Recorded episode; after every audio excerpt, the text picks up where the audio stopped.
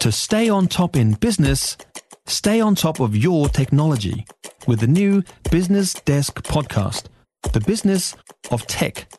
Listen on iHeartRadio or wherever you get your podcasts. Let me give you across the details of what's happened with the with the NZQA, okay? More than 20,000 students sat down to do this NCEA Level 1 English exam this morning. The online exam system slowed down so badly that 2,000 of them were told they couldn't do it online. They had to take the pressure off the system. They had to do a paper exam instead. Now, Catherine Laws is the principal of Avonside Girls High School in Christchurch. Hi, Catherine. Hi, how are you, Heather? Um, well, thank you. Any of your students affected? Yeah, some of them were affected. Um, not a huge number in our case. Um, you know, probably um, 10, 12 students affected, um, but including some of our students who were taking special assessment conditions.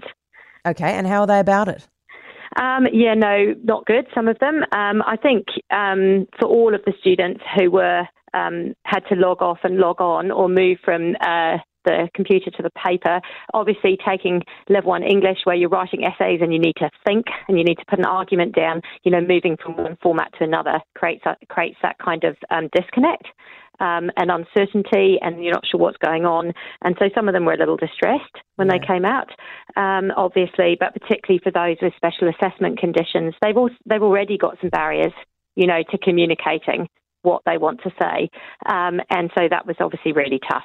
Catherine, I Um, feel like this is unfair. I mean, because is, is Yeah. there, are they not at a disadvantage? Because if you're sitting there doing it online and you start writing your thoughts, you can go back, you can add some thoughts at the start because that's how it works when you're typing. Whereas if you're Yeah. sitting down and writing, you had better start with the right thought and work your way down because there is no room for for for you know rejigging the thing.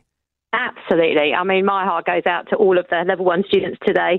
Um, you, you know, most of them as well, you have to remember, Heather, haven't done perhaps the writing of an essay on an exam paper or three essays um, in three hours because they've been preparing for digital exams. Yeah, because it's so they've been doing it on a 2023, computer. Right. Yes, So so they're yes. at a disadvantage because while you and I might have written our exams, they don't do this anymore. And so what surely I mean you could you could type like five times faster than you can write.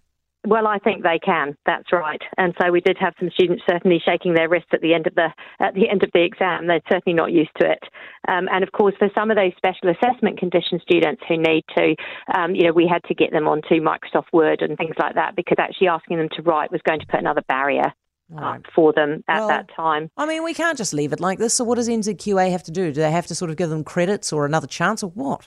Yeah, I mean, certainly we've communicated with our parents. Um, then NZQA do have processes that if a student's been in a event, and this would constitute an event um, that has obviously um, made it important to get a reconsideration of the result that they get, then then that student can apply through their processes. So we have certainly communicated with our families that that's what um, they need to do if their young person feels that they've been really disadvantaged.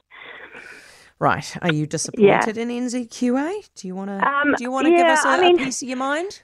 I think, um, you know, I'm a, a little in the sense that this has been on the cards for a while. Um, we've been building these digital exams at schools for a number of years.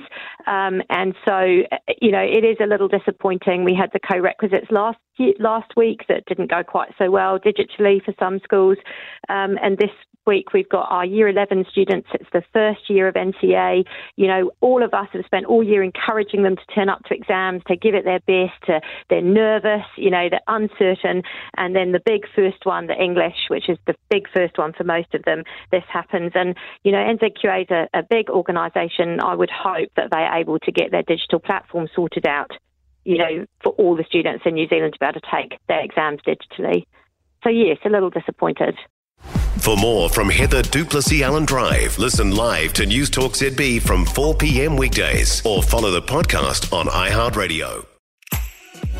If you enjoyed this podcast, you will love our New Zealand Herald podcast, The Little Things, hosted by me, Francesca Rudkin, and my good friend Louise Airey. We focus on all the little things that you can do to make a positive impact on your life and to cut through the confusion from the health and wellness industry. Join us every Saturday to hear from the experts for all the tips and advice you need. Just search The Little Things on iHeartRadio or wherever you get your podcasts.